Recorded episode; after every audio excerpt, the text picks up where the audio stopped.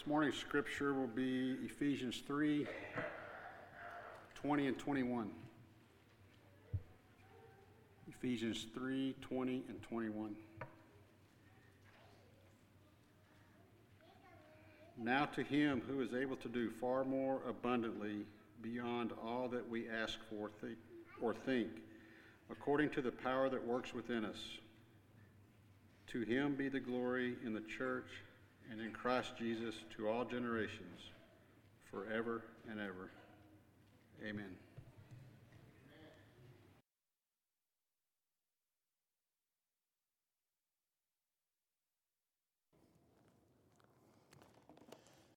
Think before you answer how big is your God? Think before you answer. How big is your God? Keep in mind that our God is for us, and if our God be for us, who can be against us? Romans 8 31. Look at Romans 8 and verse 32, and you'll see that God did not spare his own son, but gave him up for us. And if God did the greater, did not spare his son, will he not also freely give us all things in him? The Bible tells us about the power of Satan power to kill and destroy.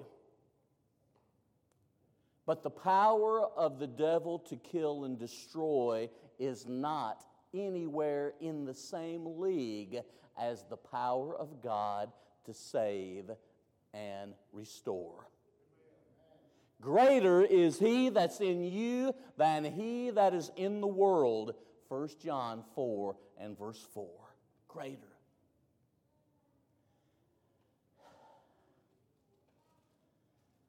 I want you to know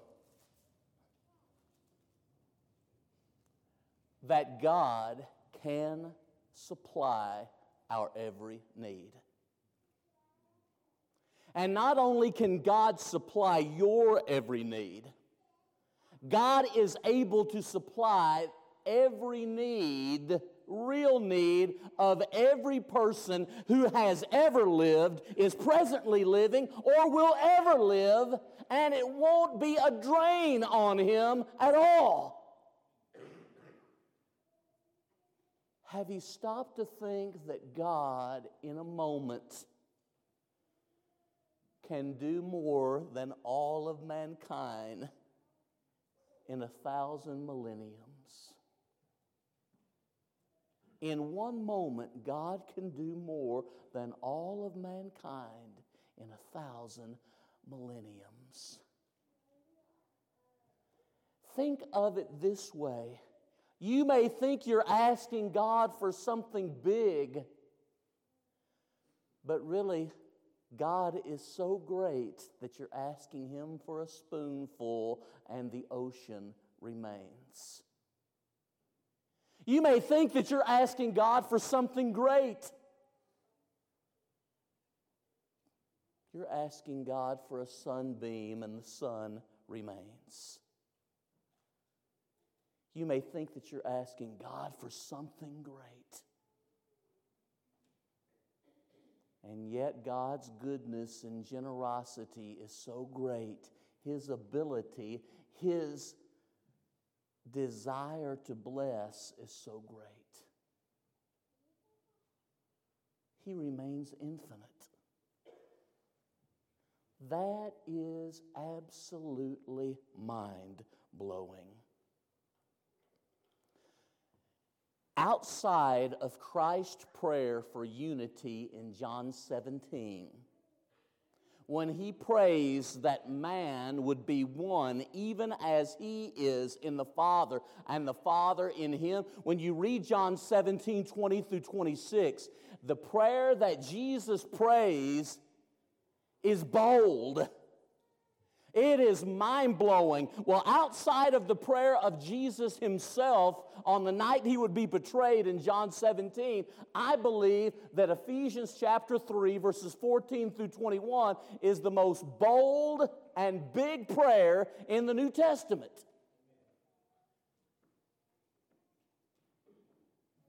And as our brother Keith read for us in the scripture reading, Ephesians 3 20 and 21 are the conclusion to that prayer. It is a doxology. Doxology, it is a big word that's not used too much anymore. But it is an expression that comes from two words.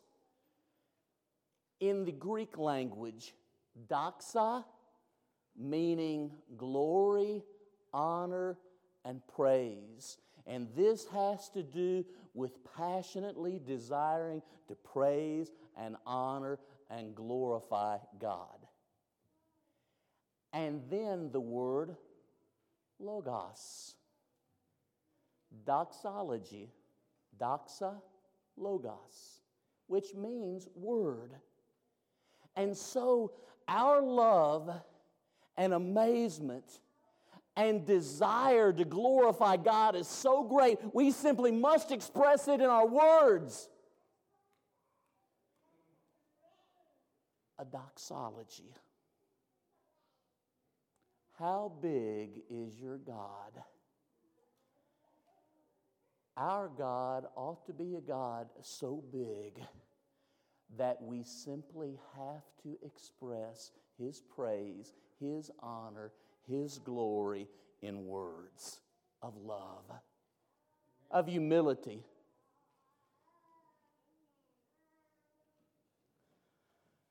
Look, if you will, at Ephesians 3 20 and 21 with me. In Ephesians chapter 3 and verse 20, the Word of God is dealing with God's greatness. Two truths are being dealt with in this doxology God's greatness, verse 20, God's glory, verse 21. So, two qualities or attributes of God he's focusing on God's greatness, verse 20, and then God's glory in verse 21. But let me look at each of these a little more thoroughly before we dive into it more in verse 20, he is looking at God's ability. Now unto him who is what? Able. So we see God's ability in verse 20. But keep on looking at the verse.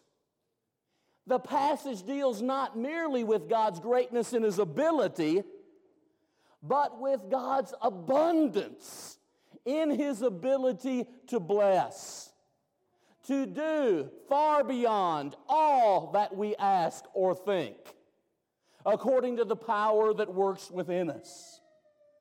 More about that momentarily, but let me move on to verse 21.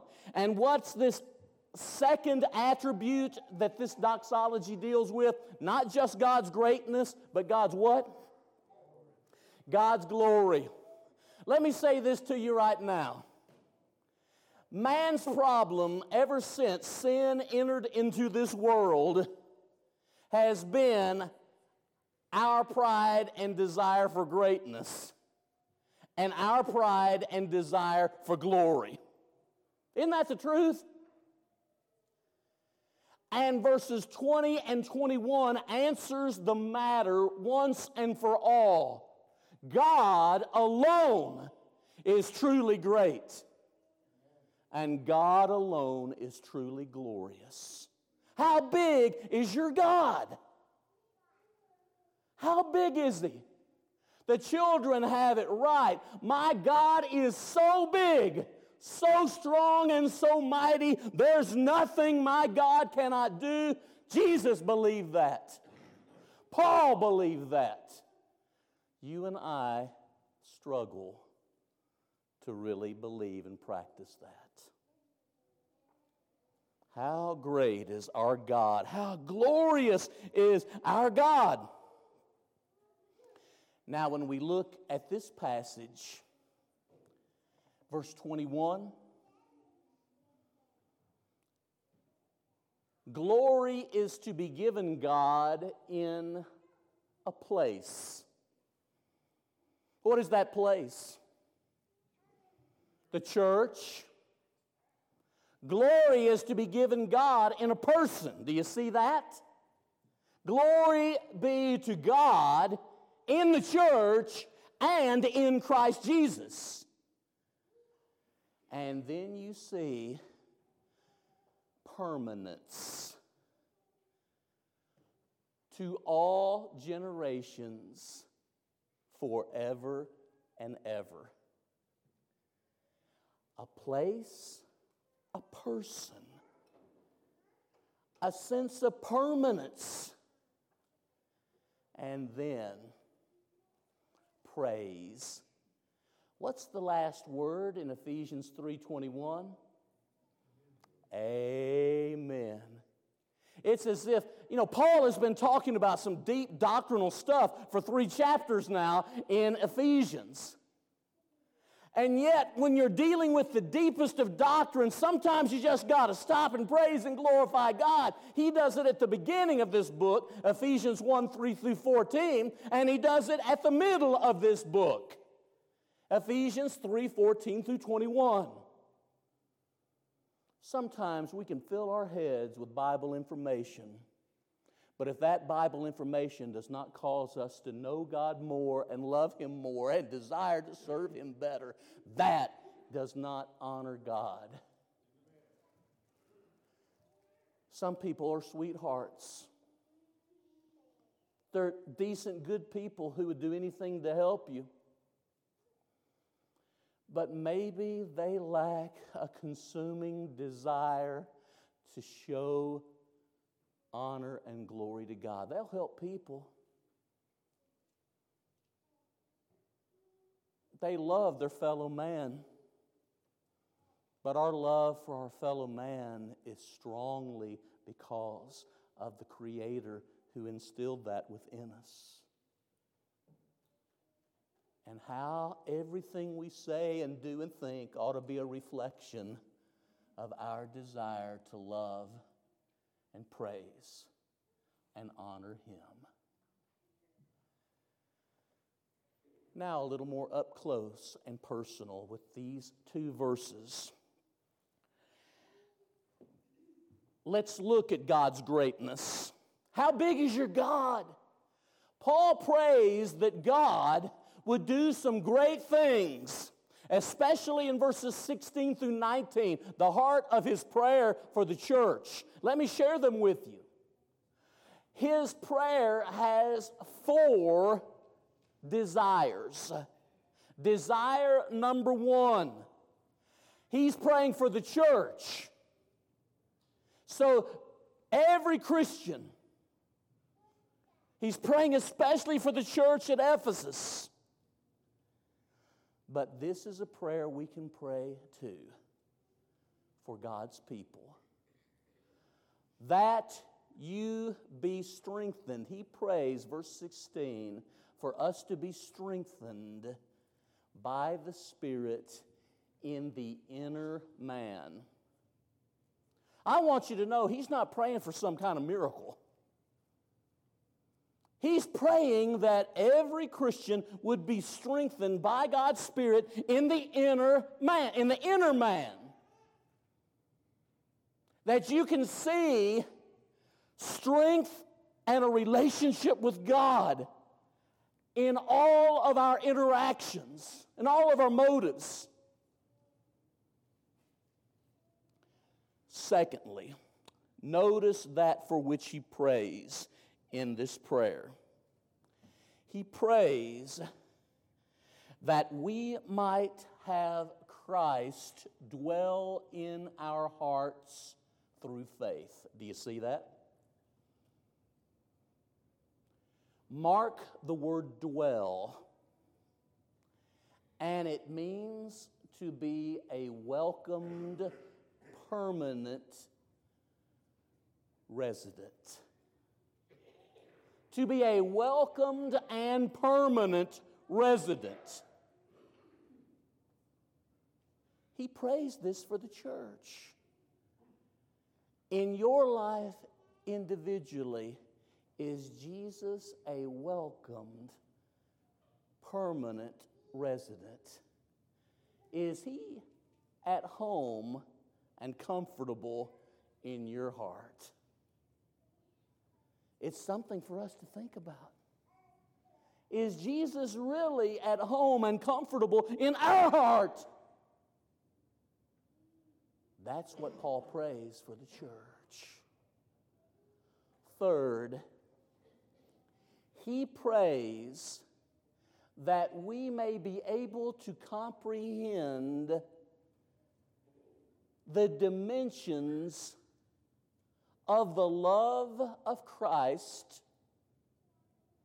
which is incomprehensible. He prays that we might comprehend all the dimensions of the love of Christ, which in and of itself is incomprehensible. The breadth and the length and the depth and height. How high is God's love? It can take the lowest of sinners and get them to the highest of heaven. How deep is the Father's love for us? So deep that He would send the Son to bear our sins on the cross. Oh, what love.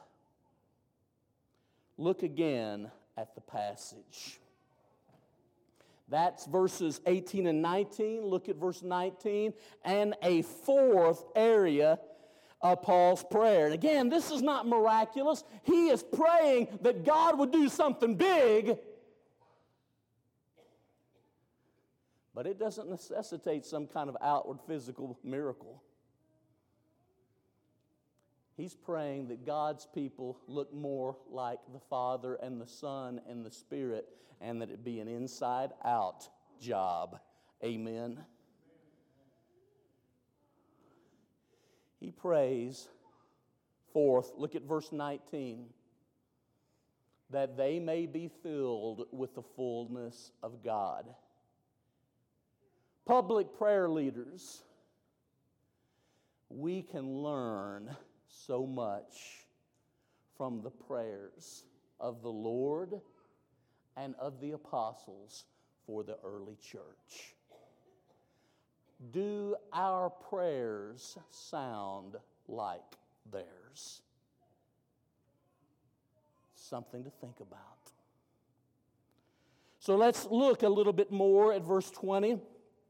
It deals with God's greatness. In this context, he's praying, Unto him, now unto him, the one who has made salvation possible, the one who has brought Jew and Gentile together as one, Ephesians 2, the one who has made the church a reality and that people of every race and tribe and tongue and people and nation can be part of it. Unto him who is able, mark that word able.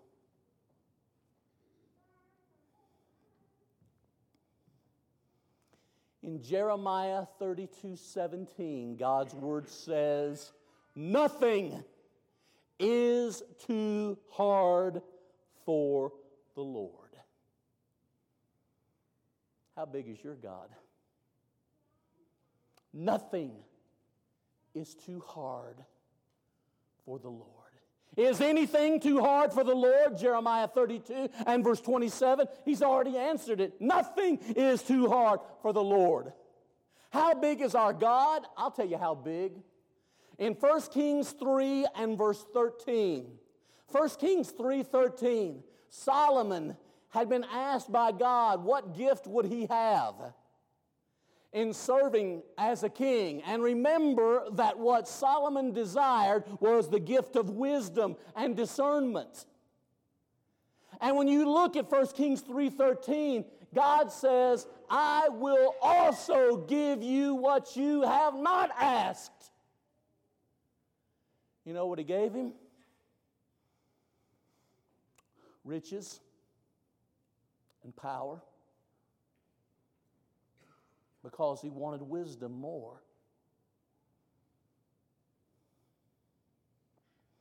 In Daniel chapter 3 and verse 17, the friends of Daniel say, God is able to deliver us from the furnace and from the hand of the king. But if not, we're still not going to bow down. You see, one can believe strongly in God's greatness, His ability, His infinite power, His infinite goodness, and yet one can still speak humbly. But if not, we will not bow down. He may deliver us or not. Sometimes people get upset with God because he doesn't do what we think he ought to do.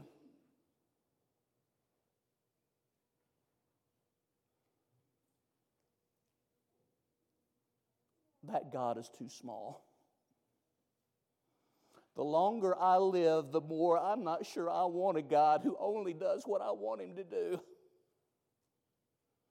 Because I've been so miserably wrong so many times. Have you? I do not need to question his goodness or faithfulness. The Father gives good gifts, Matthew 7 7 through 11. I need to trust in his greatness. And notice how he puts this, and to him who is able to do, to do the idols described in Psalm 115, 1 through 8, for example, couldn't do anything except sit there, made out of stone or wood or some precious metal. Our God is able to do, but not just able to do, He is able to do more. He is able to do far more abundantly. And guess what, Waylon? You get to Ephesians 3:20 and he heaps superlatives. You've got a passage that is dealing with superlatives upon superlatives to the highest degree. He is able to do more abundantly, far more abundantly than all we ask. Aren't you glad? That God does more than we ask. And sometimes He's going to do more than we think. One would be amazed at how often that really is. This passage is about his power and willingness. We're not going to drain the ocean. We're not going to darken the sun. How big is our God? According to the power that works within us. Three different words just in verse 20. To him who is able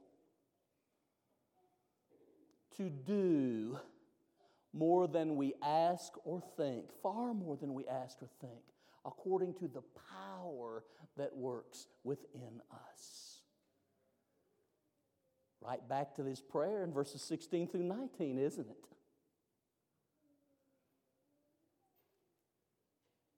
God prays that we, as His people, as His church, as Christians, have a relationship with the Father. Look at verse 14 and following with the Spirit, look at verse 16 and 17, and with the Son. It's a Trinitarian thing. It's a Godhead thing. Just like in Ephesians 1 3 through 14, praise is given to the Father, the Son, and the Spirit. So praise is given to the Father, Son, and Spirit in Ephesians 3 14 through 21 and in prayer. Now look at verse 21. unto him. See, both verses are addressed to the Father. Unto him. And just as the content is given in verse 20, God's ability, the content in the doxology is given in verse 21 Unto him be glory.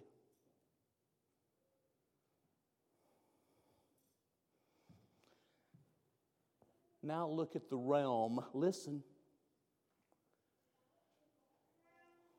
God is to be given glory in the church and in Christ Jesus. Do you see that? What God has put together, we better not separate. In the church, in the body of Christ, Ephesians 1 21 through 23 in those who are reconciled to God, the church, Ephesians 2 14 through 18, and in Christ Jesus, in the body and in the head, in the saved and in the Savior, in the King and in the citizens of the King, the church, God's people, in the bride and in the groom.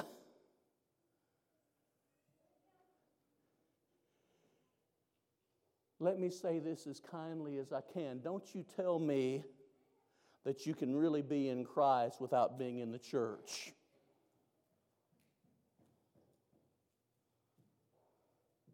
Because it is in the church and in Christ that God is to be glorified.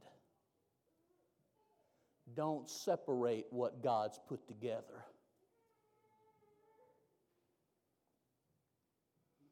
Be glory.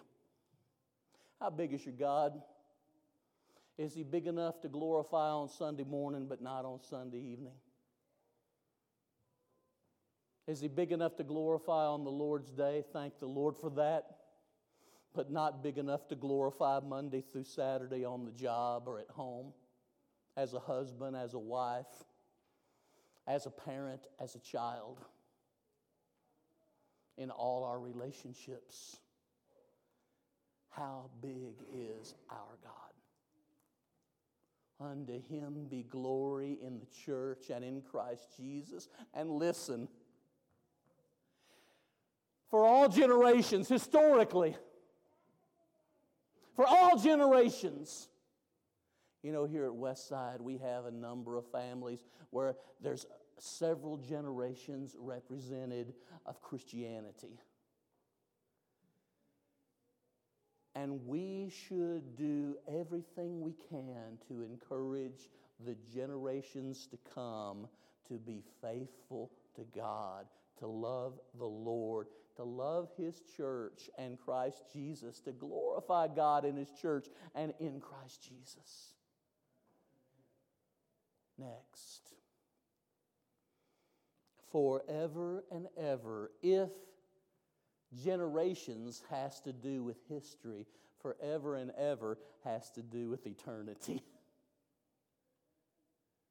How big is your God? Oh, how great He is and how giving.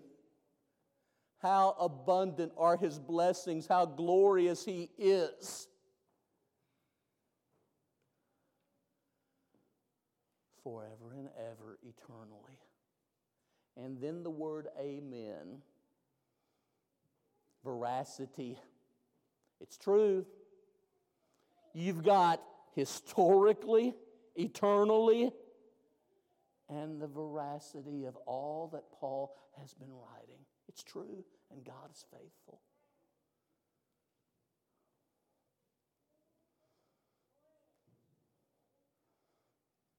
For you senior saints whose health is not what it should be, and maybe you've lost loved ones with death.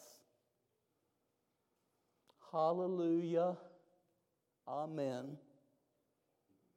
Praise God, it is so that He is good and faithful. Young people who have much of your life ahead of you. Hallelujah, amen. Praise God, God is good. My God is big and can see me through no matter what happens. You who are a little older and maybe are experiencing the empty nest syndrome, Troy, Sarah, a little more, more to come. Hallelujah, amen. Praise God, He is faithful and true.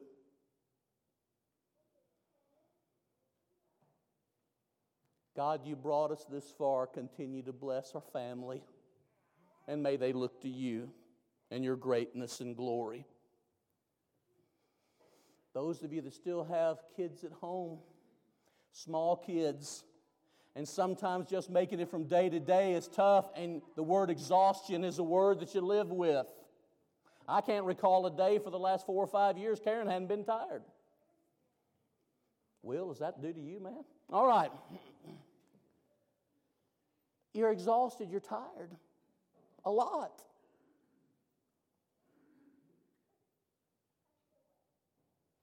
God is still great, isn't He? God is still worthy of our glory and praise and honor and the expression of our love. And sometimes, even though it seems difficult, being strengthened in the inner man filled with the fullness of God, seeking to comprehend the incomprehensible love of God, and having Christ dwell in our hearts by faith, can help us to parent our children to adulthood and maturity.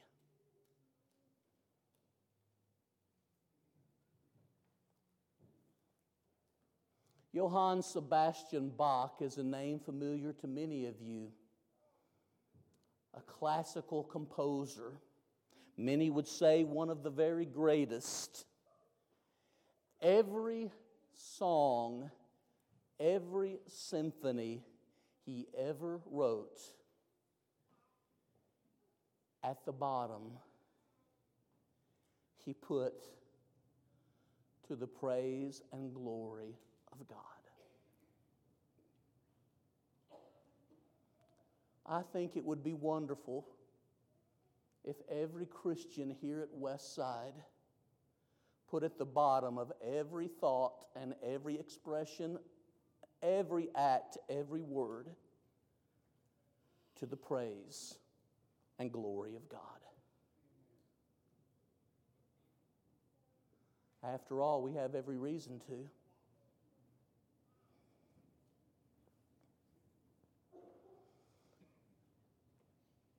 What a big prayer this is. I remember once when I was a much younger preacher and I was prone to answer questions really fast. Somebody asked me, Should we pray to God for the little things and the big things? But I have to admit, when I answered quickly, that time maybe it was one of my best answers. I said to God, Nothing is big. Is it really? The biggest things that we worry about to God, He is so big that seeing us through will be no drain at all on His resources. Can I get an hallelujah, amen for that? Hallelujah, amen, to have a God like that. Together now. Now, with just a bit more enthusiasm.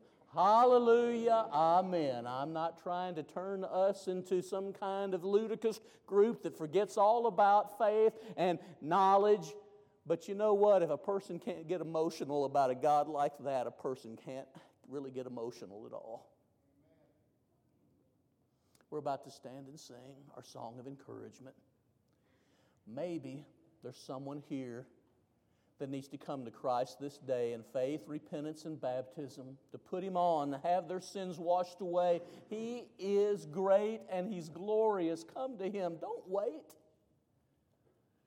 And for those of us who are Christians, I ask you this question How big is your God?